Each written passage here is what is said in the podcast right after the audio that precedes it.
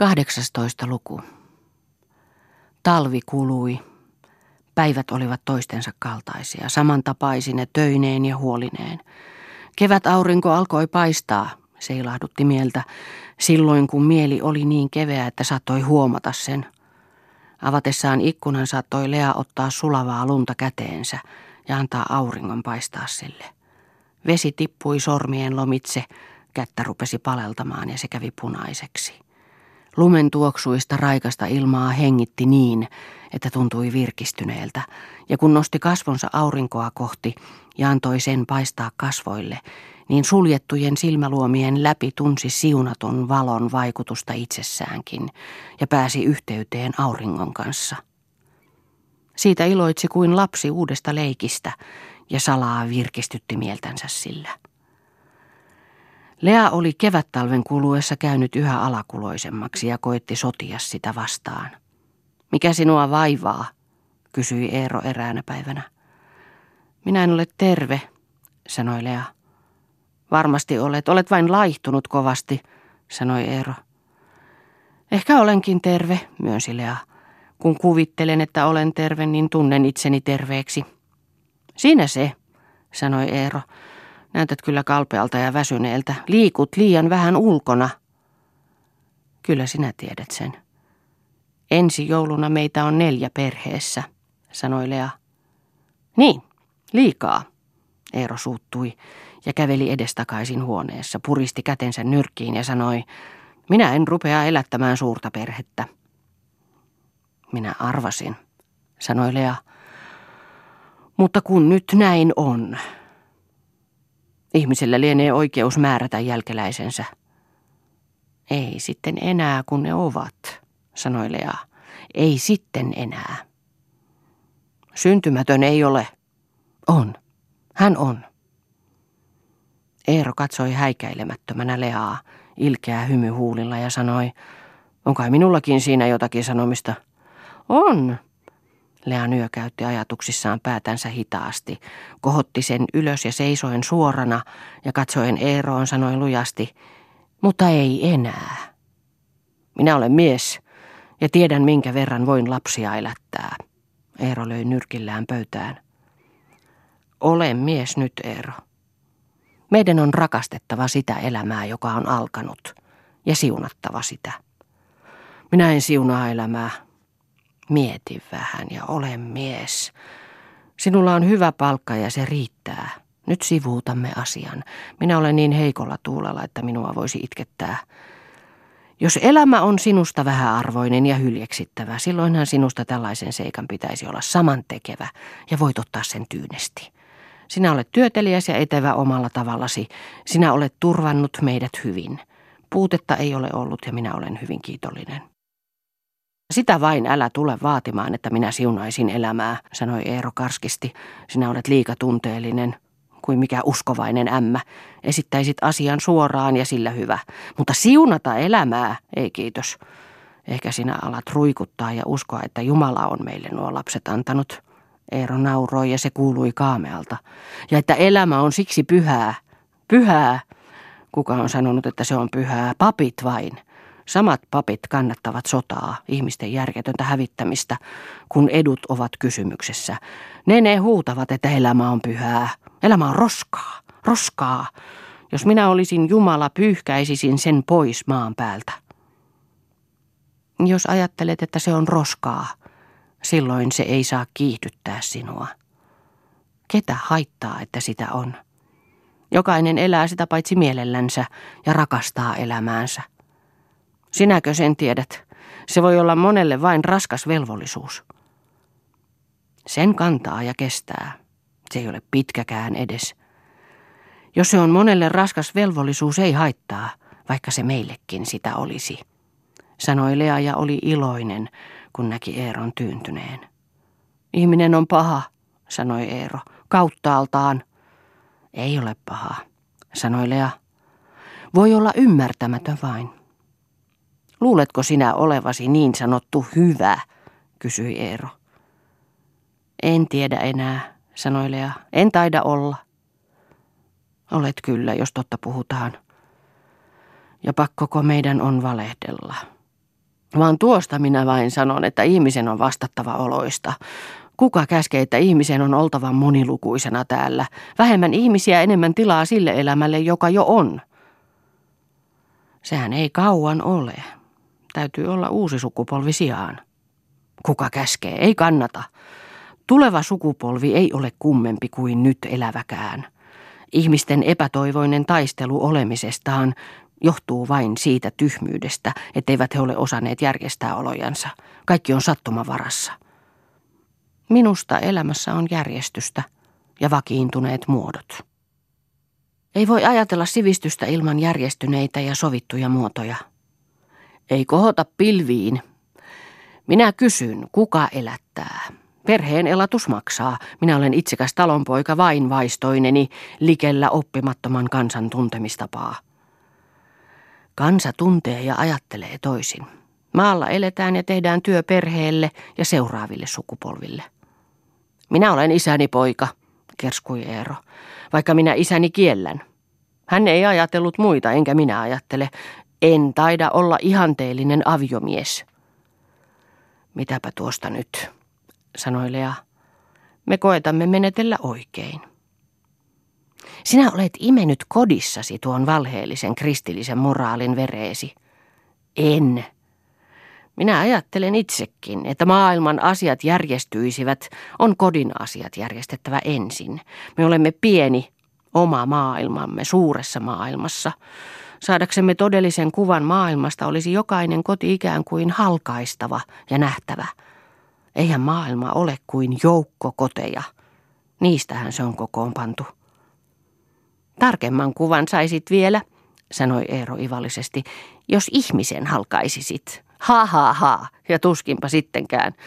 Tunnepas ihminen. En tunne. Ehkäpä haluaisit. Haluaisin. Vasta sitten sinä tietäisit pienoiskoossa maailman, sanoi Eero. Lea oli hyvillään, että keskustelu oli johtunut yleisemmälle alalle ja Eeron ärtymyksen haihduttanut. Luuletko, että ihminen vapaaehtoisesti järjestää maailmansa? Vasta pakko sen teetättää. Ihminen haluaa elää nautinnoilleen. Elämä on lyhyt. Eivätkä kaikki ole luodut kärsimystä varten. Mutta pakko. Se on kuin sodan uhka. Se nostattaa vastustushalun ja uhmamielen. Ihminen ei halua alistua, ei edes perhettään hoitamaan, sanoi Eero kuin puolustuksekseen. Minä en sitä usko, sanoi Lea. En usko, sinä teoretisoit. Käytäntö on toinen. Sinä unohdat suuren tekijän. Ja minkä muka? En sano. Kun mietit, ymmärrät sen. Ehkäpä arvaan, muka rakkauden. Lapsikulta. No sinua. Eero tuntui kokonaan lauhtuneelta. Minä annan sinun pitää uskosi. Tulehan nyt tänne. Eero ihan syleili häntä, piteli hänen kasvojansa käsiensä välissä ja yhtäkkiä suuteli häntä ja sanoi, sinä olet minun. Ja tuskainen väre kävi yli hänen kasvojensa. Minun. Eero. Lea kiitti sillä häntä. Poju äänteli sängyssään, tapaili joitakin tavuja, joita kertasi. Se muodostui pehmeäksi jokellukseksi, johonka hän itse oli ihastunut. Lapsesi ääntelee ja puhelee siellä, sanoi Eero. Sanohan, etkö kuitenkin ole tyytyväinen, kysyi Lea. Olen kyllä. Minä olen hyvin iloinen siitä, sanoi Lea iloisena. Kesäksi otamme jo palvelijan, sanoi Eero. Ei vielä. Voimme järjestää niin, että minä menen jonnekin maalle palvelijan kanssa ja pidän oman talouden ja sinä jäät pojun kanssa tänne. Pojulle tekisi jo maalla olo hyvää, sanoi Lea arasti. Hän häiritsee. No, katsotaan nyt, minkälaisen asunnon saisimme. Se ei saa maksaa paljoa. Menen nyt paperikauppaan ja tulen kohta. Katsotaan nyt. Lea meni lapsen luo ja Eero läksi ulos.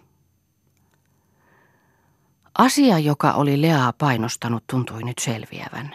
Hän oli pelännyt Eeroa ja kävikin onnellisemmin kuin hän oli osannut odottaa. Lea nosti pojan käsivarrelleen ja kantoi hänet keittiöön ja puheli hänelle.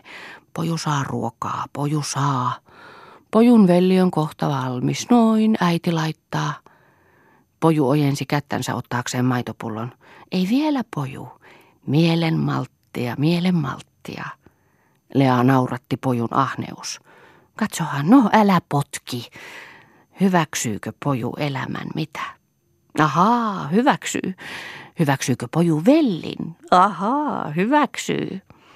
Aatataa, koetti Poju keskustella. Ahaa, aatataa, se on. Vellin ainakin Poju hyväksyy, se riittää.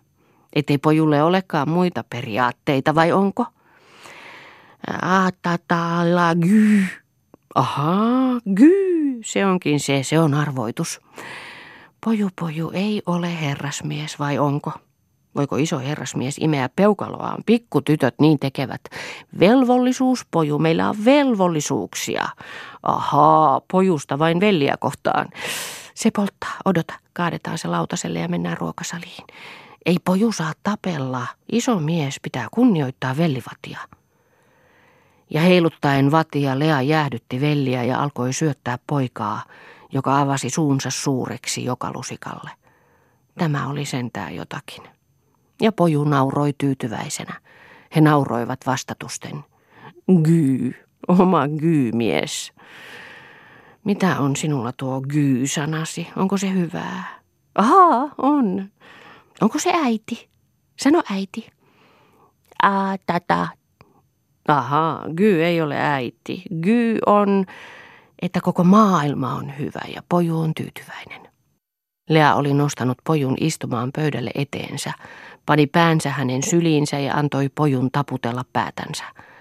Hän koetti opettaa hänelle tavallisia sanoja ja Pojun avuton uskollinen ilme, kun hän matki Lean suun liikkeitä ja koetti ääntää, riemastutti häntä. Kaikista rakkain, sanoi hän sitten kuin ajatuksissaan ja katsoi Pojuun. Ja Pojun hymy oli suloinen, niin kuin hän olisi täydellisesti ymmärtänyt. Hän ei ymmärrä, hän vaistoaa. Armas ei ymmärrä, armas vaistoaa, selitti hän sitten Pojulle. Hän kantoi Pojun sänkykamariin ja pani hänet nukkumaan. Ja kun poika oli nukkunut, jäi hän hetkeksi istumaan vuoteen luo. Elämä oli kaunista. Oli odotettava, että se näyttäisi ystävälliset kasvonsa. Oli maltettava mieltä eikä upottava tuntemaan niin kiinteästi hetken hätää, joka meni aina ohi kuitenkin. Itsensä ihmisen täytyi osata irroittaa siitä riemut ja osata niille arvo antaa. Joka päivä oli mielen nousua ja laskua, aallon pohja ja aallon harja. Ei pitänyt unohtaa, että aallolla oli myös harja. Hän kuuli eteisen oven käyvän ja puhetta eteisestä. Eero siellä, mutta kuka oli toinen? Eero avasi sänkykämärin oven. Täällähän tämä on, on nukuttanut lapsen, sanoi Eero iloisesti. Saanko tulla sisään, kysyi Aulis. Olen niin hyvä. Eikö lapsi häiriydy? Hän on tottunut siihen, että puhutaan, mutta käydään ruokasaliin, ehdotti Lea. Aulis katsoi lasta ja nyökäytti päätänsä hajamielisenä. Terve lapsi, sanoi hän vain. Saanko istua täällä? Jos tahdot, sanoi Lea. Istu vain missä tahansa, sanoi Eero. Ja odotan, minä pistän paperit kuntoon ja lähden samalla mukaasi. Aulis oli tänne tulossa ja sanoi, että hän pistäytyy sinua katsomassa. Niin minä kerroin Aulikselle jo, että odotamme perheellisäystä. Minusta tässä jokaisen on tehtävä kansalaisvelvollisuutensa. Perhe suuri, tuleva sukupolvi nousemassa. Mitä tänne muuten voimme jälkeen jättää, kun meidän aikamme on ohi, ellei lapsia, jotka vuorostansa astuvat riviin. Niin, ja tämä Lea on onnellinen. Eero taputti Leaa olkapäälle. No, se kysyy rahaa kaikki, vaan jos ihmisillä on yhteenkuuluvaisuuden tunnetta, eihän ole hätää tässä valmiissa maailmassa. Istuhan pois, minä en viivy kauan, sanoi hän sitten ja meni huoneeseensa papereineen. Aulis istui kumarassa tuolilla ja katsoi maahan. Lea odotti, että hän olisi sanonut jotakin. Ei, hän ei puhunut. Tuijotti vain eteensä. Häntä varmaan vaivasi tuo Eeron remuava ääni ja tapa puhua, joka tuntui tehdyltä. Pitäisihän hänen tuntea Eero, eikä pysähtyä siihen noin. Sehän loukkasi häntä, Leaa, kun Aulis istui äänetönnä ja jäi mielessään arvostelemaan Eeroa. No, Eerossa oli se epäluotettavuus, mikä oli. Minkä sille taisi? Ei siitä olisi tarvinnut noin huomauttaa hänelle. Tahi jos hän muuten unohtuu, niin ettei itse tiedäkään. Kummallisen kalpea Aulis on ja käynyt niin vanhan näköiseksi. No, sanoi Lea pehmeästi, mitä teille kuuluu? Niin. Auliksen ääni tuntui tukahtuneelta ja hän puhui hiljaa. Toini ja minä olemme eronneet. Mitä sinä sanot? Kysyi Lea eikä tajunnut, mitä Aulis tarkoitti. Toini ja minä olemme eronneet.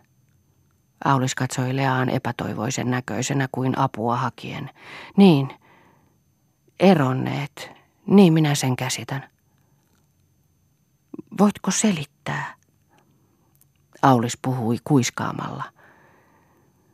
Se on niin tavallinen ja karkea juttu, että hävettää.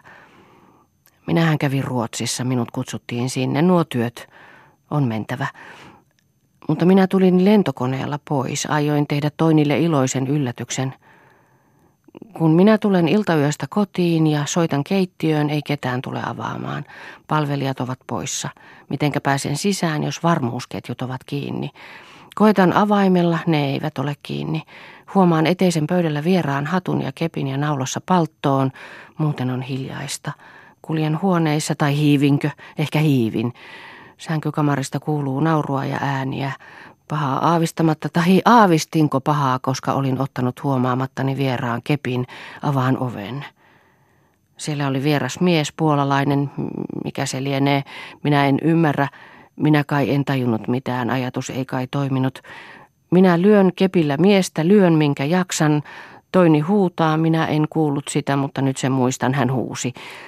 Minä olisin voinut tappaa miehen, jos olisi sattunut ase käteeni. Ja tuskin minä olisin ymmärtänyt, että minä tapoin. Ja kun minä olin lyönyt miestä kuin raakalainen koiraansa, en tiedä kuinka kauan, eihän mies voinut puolustautua, eikä ehtinyt. Niin minä tartuin hänen niskaansa ja viskasin hänet viereiseen huoneeseen ja menin ja potkaisin hänet ulos. Ja viskasin hänen palttonsa ja hattunsa perässä. Sitten minä tulin tajuihini ja istahdin ja ymmärsin, mitä olin tehnyt.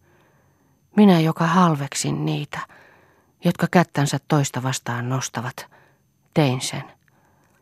Ja jo olin ehtinyt lopuksi ajatella, että minä tappaisin hänet, että pitäisi tappaa vain. Se olisi parasta. Ja Toini. Minä menin huoneeseeni ja lukitsin oveni ja istuin tuolillani aamuun asti, ja Toini oli kadonnut tavaroineen. Minä olin luottanut häneen. Hän oli lapsi vielä. Minä rakastin häntä omalla rajoitetulla tavallani. Se ei riittänyt. Hänessä oli kai herännyt jonkinlainen rakkauden kaipuu. Auliksen hengitys kävi sysäyksittäin. Ikään kuin joka sana olisi repinyt hänen sydäntänsä. Sitten hän voitti itsensä ja sanoi hiljaisesti. Minun pitäisi saada tietää nyt, mitä Toini tahtoo. Jos hän tahtoo tulla kotiin, minä annan hänelle anteeksi, enkä puhu siitä sanaakaan. Jos hän tahtoo erota, minä rahoitan hänet. Rakas ystävä, sanoi Lea ja häntä itketti. Minä tein väärin, mutta minä tein sen melkein tiedottomassa tilassa. Minä en ole koskaan lyönyt ketään ja minä löin miestä, joka ei voinut puolustautua. Se ei ole niin vaarallista, sanoi Lea. Älä siihen pysähdy. Olisihan minun pitänyt ymmärtää, että näin voi käydä. Ei. Sitä ei olisi voinut ymmärtää. Sinä olet hemmotellut Toinia. Häntä olisi pitänyt pitää kurissa. Hän ei pysty vastaamaan itsestään. Hän kuvitteli rakastavansa tuota miestä. Voinko pyytää sinun apuasi, kysyi Aulis. Kaikki mitä tahdot, että minä tekisin, minä teen. Menenkö minä Toinin luo? Niin. Ja pyydän häntä palaamaan kotiin. Niin, jos hän tahtoo. Toini asuu samassa hotellissa kuin tuo mies. Aulis antoi osoitteen Lealle. Minä otin selkoa siitä tänä aamuna. Lea pani osoitteen esiliinansa taskuun nopeasti, sillä hän kuuli Eeron tulevan. Kuulepas, sanoi Eero, minun pitää pettää nyt sinua. Minä en pääse kotoa pois. Soitettiin juuri, pitää laatia eräs sepustelma. Aulis nousi ylös. Hyvä, tee niin. Jospa olet hyvä ja tulet minun huoneeseeni, niin tehdään se paperi, sanoi Eero. Mikä paperi se on, kysyi Lea. Ei mikään, sanoi Eero. Kun Aulis oli mennyt, kysyi Lea, minkä paperin he laativat. Pieni vekseli vain. Pitääkö meidän ottaa lainoja, kysyi Lea säikähtyneenä. Mitä sinä niistä? Minä otan nyt, kun minä saan. Vekselilläkö? Niin. Ja mitä varten? Saahan Auliskin maksaa vähän. Meidänkö puolesta? Lankonsa puolesta. Periaatteessa se on oikein. Hänellä ei ole lapsia ja hänellä on sellaiset tulot. Saa hänkin maksaa jotakin ja hän maksaa mielellään.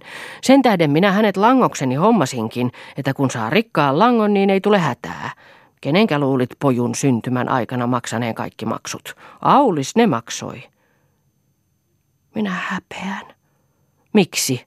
Älä ole lapsellinen. Miesten kesken tällainen järjestely ei ole mitään. Se on hieno muoto ottaa lahja vastaan. Etkö sinä itse aiokkaan maksaa? En minä silloin vekseliä ottaisi. Hulluhan minä olisin. Ruveta sellaista korkoa maksamaan. Minä katson eteeni. Se on väärin. Se on väärin. Minä en suostu siihen, huusi Lea. Se on alhaista. Olen nyt vaiti, sanoi Eero, mutta nauroi sitten. Hän oli tyytyväinen järjestelyynsä. Kun on rikkaita sukulaisia, joilla on sama periaate kuin sinullakin, että täytyy lisääntyä ja täyttää maa, niin maksakoot osansa. En suinkaan minä rupea itsekseni kaikkea maksamaan. Onko meillä velkoja? Meillä ei ole velkoja eikä tule olemaan niin kauan kuin minä elän. Meillä on säästöjä.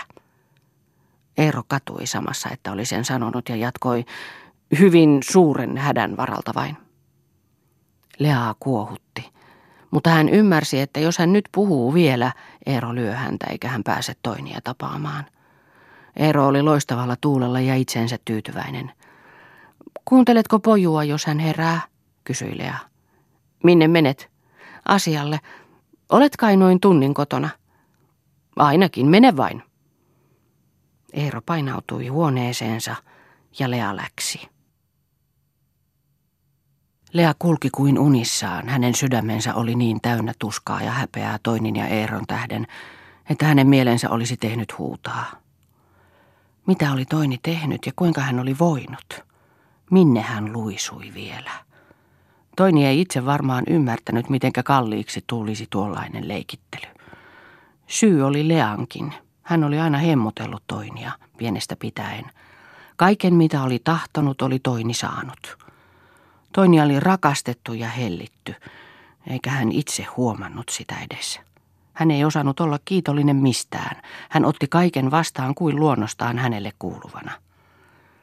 Lapsia ei saanut pitää lapsina niin kauan. Heidät oli solutettava aikaisemmin todelliseen elämään ja saatava tuntemaan elämän raskaus. Hotellin portaat olivat Leasta häikäisevä näky.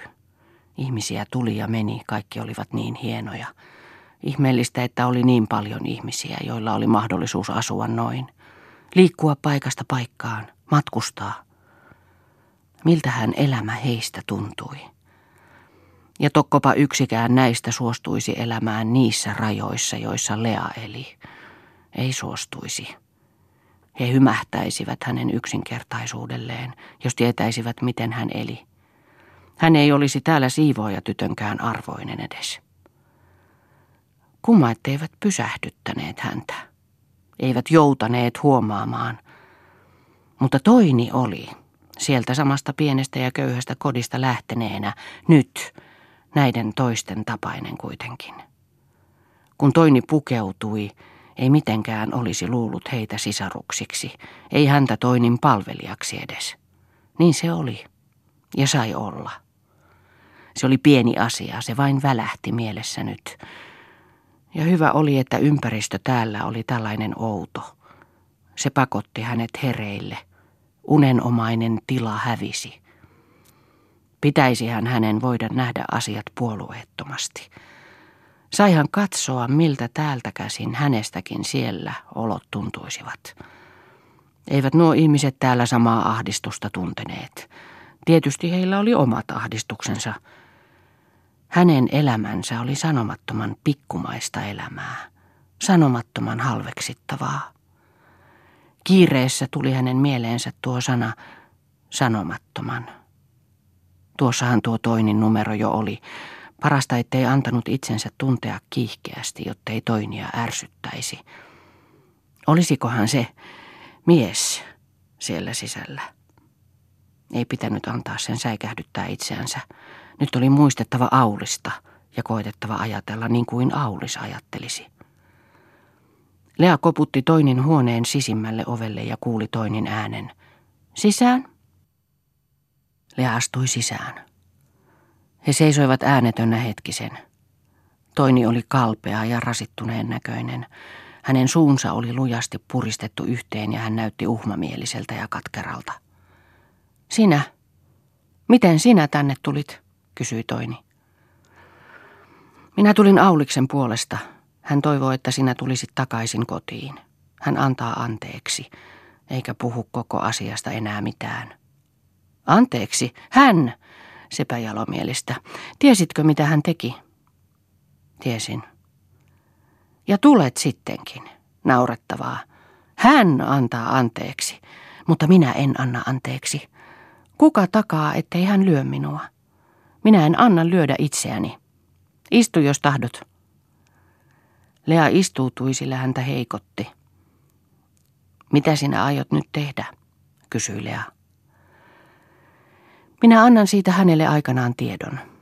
Sinne minä en enää mene, en hänen luokseen, vaikka hän olisi viimeinen ja ainoa mies maailmassa. En, vaikka minun pitäisi kerjätä leipäni, tai vaikka kuolla nälkään. Älä ole lapsellinen, malta mielesi. Hän antaa sinulle tilaisuuden palata takaisin. Ehkä hän ei tuonnempana sinua enää huoli. Minä en tunne häntä. Älä leiki. Tämä ei ole leikkiä. Minä en ole ollut leikkituulella enää pitkiin aikoihin. Silloin kun menin avioliittoon, minä leikin. Te vakuutitte, että hän on hyvä mies. Eihän hän huono olekaan noin yleisön silmillä katsottuna, etenkin rikas kun on. Mutta mikä mies hän oli minulle? Huono lapsenhoitaja. Minä sain olla yksin aina. Minä en sitä siedä. Ja minä opin näkemään toisiakin miehiä ja antamaan arvon toisille puolille ihmisessä. Hän on kylmä eikä hänellä ole sydäntä, taikka minä luulin, että hän ajatteli toista koko ajan. Se ei ollut leikkipuhetta, mitä minä sanoin sinulle hänestä ennen. Eihän hänkään mitään tainnut, että hän ei rakastanut minua. Hänen ei olisi pitänyt mennä naimisiin minun kanssani. Hänen olisi pitänyt kantaa onnettomuutensa yksin. Siinä tapahtui virhe. Älä kiellä kädelläsi. Me puhumme keskenämme kenties viimeistä kertaa. Näetkö, syy oli se, että sinä kiirehdit naimisiin menoasi. Sinä otit väärän miehen. Mikä on Eero, joutava mies, moninaamainen, ja olen jo sanonut, ettei hän sinua olisi ansainnut. Sinä palvelet nyt häntä. Olet orja. Oma asiasi. Enkä nyt enää ihmettele, kun sinulla on lapsi. Minulla ei ollut, ja minä aioinkin vapauttaa tuon miehen itsestäni. Älä luule, että minä olen myytävissä. Nuo siteet katkaistaan, eivät ne sen pyhempiä ole. Eikä erehdystä tarvitse hävetä, se korjataan. Ja se on korjattu nyt. Sinne en minä enää mene. Oliko hänellä muuta sanomista minulle, kysyi Toini. Hän sanoi, että jos tahdot erota, hän rahoittaa sinut, sanoi Lea. Rahoittaa, mikä sana? Hän rahoitti minut siellä asuessani, ja sepä oli koko autuus. Hän luuli, että sillä häikäistään köyhä kokematon tyttö. Sinä teet vääryyttä hänelle. Hän ei ole pyytänyt häikäistä sinua. Olen siitä varma. Hän on rehellinen. Epäilemättä. Sitä en kielläkään. Hän on kunnon mies. Hänhän oli kuin sinua varten luotu. Hän olisi ottanut sinut, ellei Eero olisi ehtinyt väliin. Väliin. Mitä sanot? Eihän meillä ole ollut mitään väliä Auliksen kanssa. Aulis oli ensin näkemältään rakastunut sinuun, ja kun hän kertoi siitä Eerolle, oli Eero ruvennut näyttelemään rakastunutta. Aulis oli pidättyvä, sillä hän aikoi juuri purkaa kihlauksensa muutenkin. Sellaistahan sattuu, että nuori menee taitamattomasti kihloihin ja naimisiinkin. Aikoi purkaa, sillä aikaa oli Eero ehtinyt vallata sinut.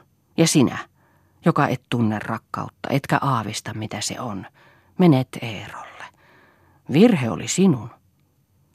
Minä? Mitä minä tähän kuulun? Sinä luulet, että minä olisin ollut mukana jo jonkinlaisena tekijänä. Kaikki on sinun mielikuvituksesi sommittelemaa. Se on minulle samantekevää, eikä se ole merkinnyt minulle mitään.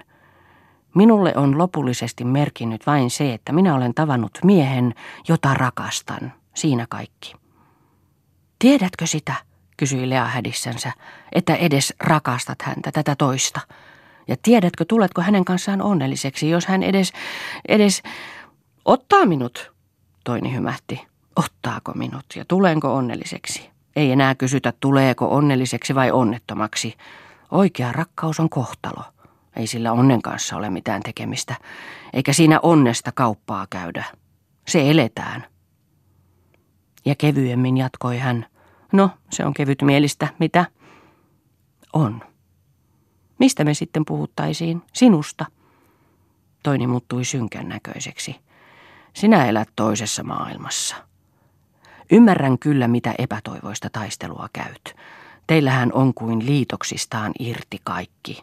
Etkä sinä ole näkevinäsi, et uskalla nähdä, miten teidän talonne kuin huojuu tuulessa. Sinun voimistasi riippuu, pysyykö se pystyssä, ja sitä sinä sanot onneksi. Onko se elämää edes? Olet säälimätön, kun puhut minusta. Sinä olet myös säälimätön, kun olet Auliksen puolella. Minähän koitan olla puolueeton, enää minä tuomitsen niin kuin luulet. Minulle ei sinun pitäisi olla katkera. Ei minä olekaan. Tämä menee ohi. Asetu vain minun sijalleni, niin ymmärrät. Missä on nyt tuo puolalaisesi? Hän on sairas. Hän pahoitteli sitä, ettei hän osaa tapella, eikä tunteakaan, että pitäisi tapella. Kerro hänestä. Kerron itsestäni ennen. Minä lähden hänen mukaansa. Me menemme naimisiin ja minä muutan maasta pois. Olisi se saanut tapahtua vähän hienommin. Me, me olemme sairaita tästä. Se hyvä puoli sillä oli, että se ratkaisi asian nopeasti ja ehkäpä kivuttomammin. Minun pitäisi vielä puhua sinun kanssasi. Ei maksa vaivaa. Minun päätökseni on varma. Emmekä me enää eroa hänen kanssaan. Hän menee siis naimisiin kanssasi.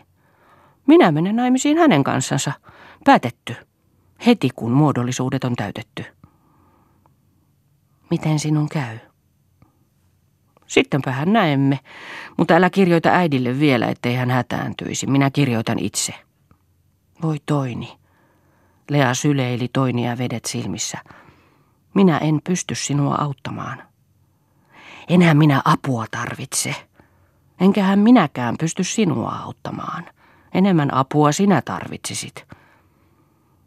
Sinä puhut minun avioliitostani niin kuin se olisi ihan kurja. Sinä erehdyt. Minä olen tyytyväinen. No, minä liioittelen tapani mukaan. Toini hymyili ja katsoi Leaa lämpimästi silmiin. Minä luulen, että se johtuu kateudesta, mitä? Minä olen ilkeä. Etkä ole. Oletko minulle sydämessäsi vihainen? Kysyi Toini hymyillen. En ole. Olen suruissani. Se menee ohi. Hyvästi nyt. Minun täytyy jättää sinut, ikävä kyllä, sanoi Toini. Hyvästi. Tavataanhan. Tulethan meillä käymään. Tulen joskus, kun Eero ei ole kotona. Soitan sitten. Sano sille, joka sinut lähetti, ettei mitään enää voi tehdä. Minä suostun kaikkiin ehtoihin, tahi ehdoitta karkaan. Hän pankoon eroasian alulle. Lea läksi pois. Hän ihmetteli, ettei hän ollut osannut mitään puhua. Hän oli seisonut kuin Toinin lumoissa. Vaan olisiko puhe auttanutkaan? piti koettaa vielä puhua, kun toini tyyntyi, ja toini itse ensin saisi harkita asioita rauhassa. Osanneeko muuten rauhassa näitä asioita harkitakaan, ajatteli hän. Hän ei osaisi mitään neuvoa. Kaikki oli taas kuin sumun takana. Muuttui epätodelliseksi, kun hän riensi kotiin. Eteiseen jouduttuaan kuuli hän, miten Eero torui pojua, joka huusi. Ethän vain lyönyt, kysyi hän hädissään.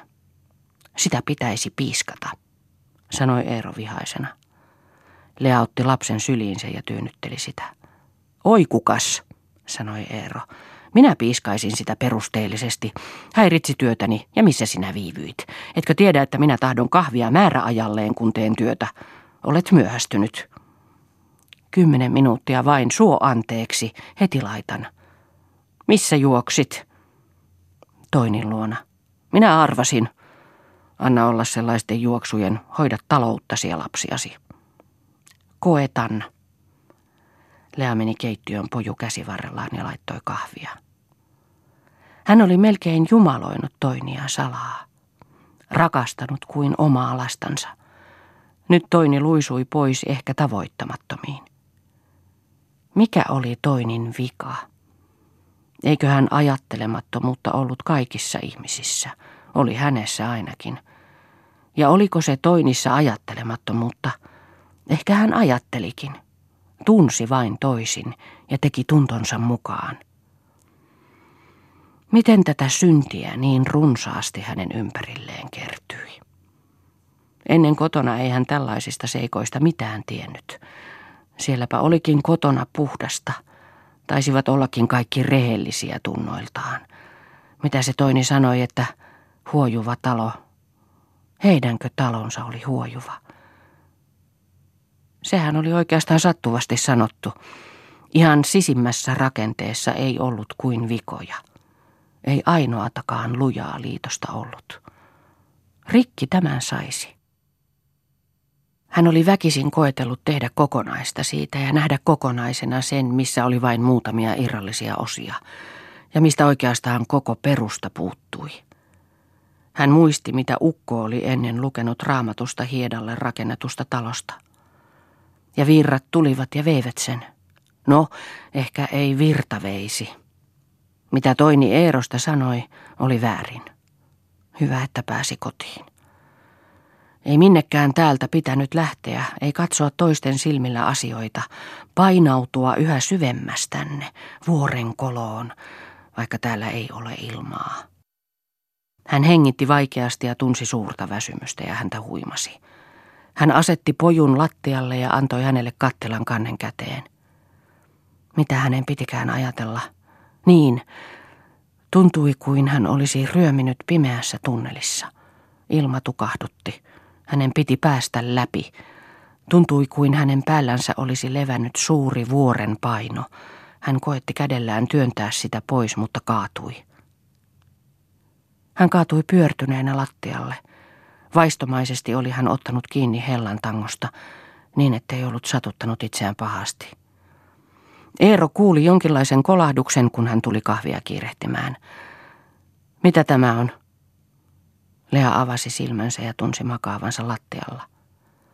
Eero pyyhki märällä käsiliinalla hänen kasvojaan. Ei se ole mitään. Pyörrytti. Katso, ettei kahvi kuohu yli.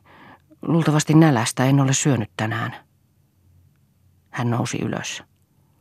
Eero pakotti hänet istumaan. Kun Lea oli juonut vettä, hän virkistyi jo. Sinun pitää syödä. Minulle ei maistu tuo kookosrasva nyt. Saat syödä samaa ruokaa kuin minäkin. Saat syödä voita. Ja nyt otat lasin maitoa. Eero kaatoi hänelle maitoa ja juotti. Se oli kuin lääkettä. Mitenkä nyt voit, kysyi Eero. Eihän tässä ole hätää enää. Minä soitan Aulikselle ja kysyn. Lea kielsi sen, mutta Eero sai sen päähänsä. Hän tekeytyi tärkeäksi ja tahtoi näyttää Aulikselle, miten hän perhettään hoitaa.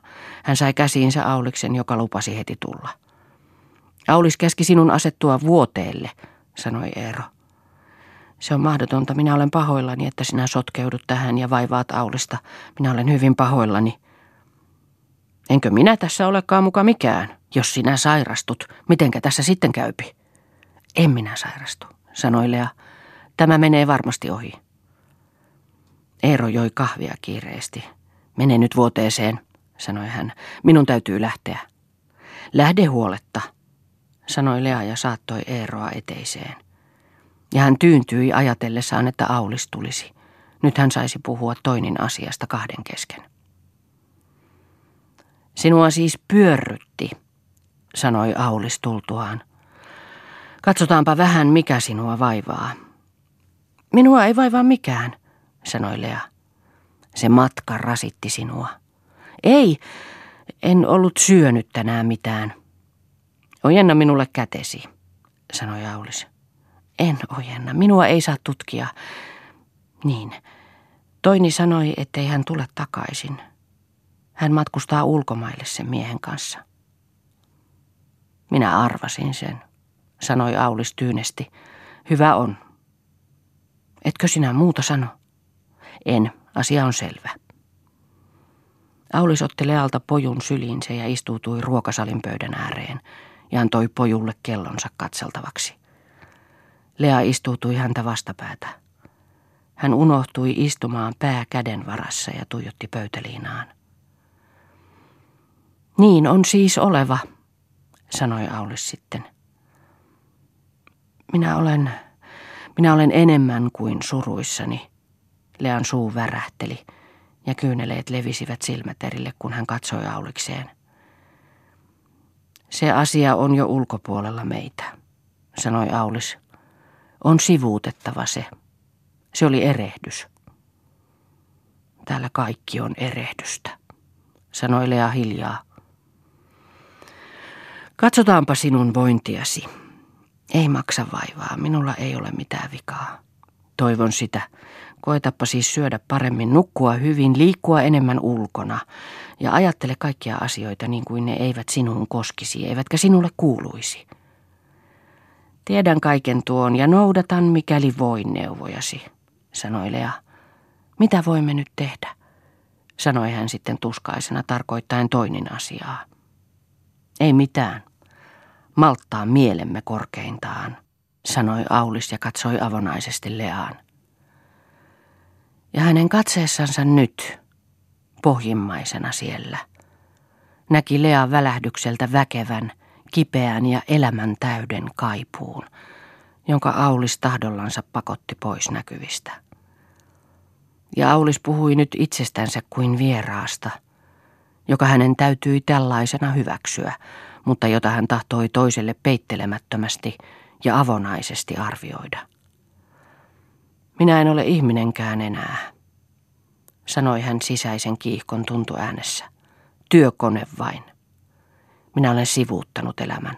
Minä kuljetan itseäni kuin kaiken elämän ulkopuolella olevaa persoonatonta tietomäärää ja tarjoan palvelustani siellä ja täällä, missä tarvitaan, ja puristan itsestäni kaiken, viimeisimmänkin, mihin minun henkeni, näkemykseni ja tietoni pystyy. Se on minulle ainoa elämä, eikä se ole suurta. Se on suurta. Mitäpä minä siis onnella tekisin? Minulla ei olisi aikaa sitä hoitaa, Toini oli oikeassa. Hän nousi ylös. Ja nyt minun täytyy lähteä taas. Kiitos tästä hetkestä luonasi, sanoi hän lämpimästi ja ojensi pojun Lealle. Minä virkistyin sinun luonasi. Tuntui kuin olisin ollut kotonani.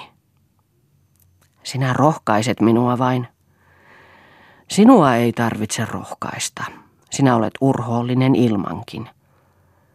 Aulis piteli hetkisen Lean kättä omassansa ja katsoi häntä niin kuin hän pitkäksi aikaa olisi hyvästit sanonut, tahi viimeisen kerran häntä tavannut. Ja läksi. Se katse liikutti Leaa. Kyyneleet virtasivat pitkin hänen poskiansa. Hän kantoi pojua ympäri huonetta ja nyyhkytti ääneensä.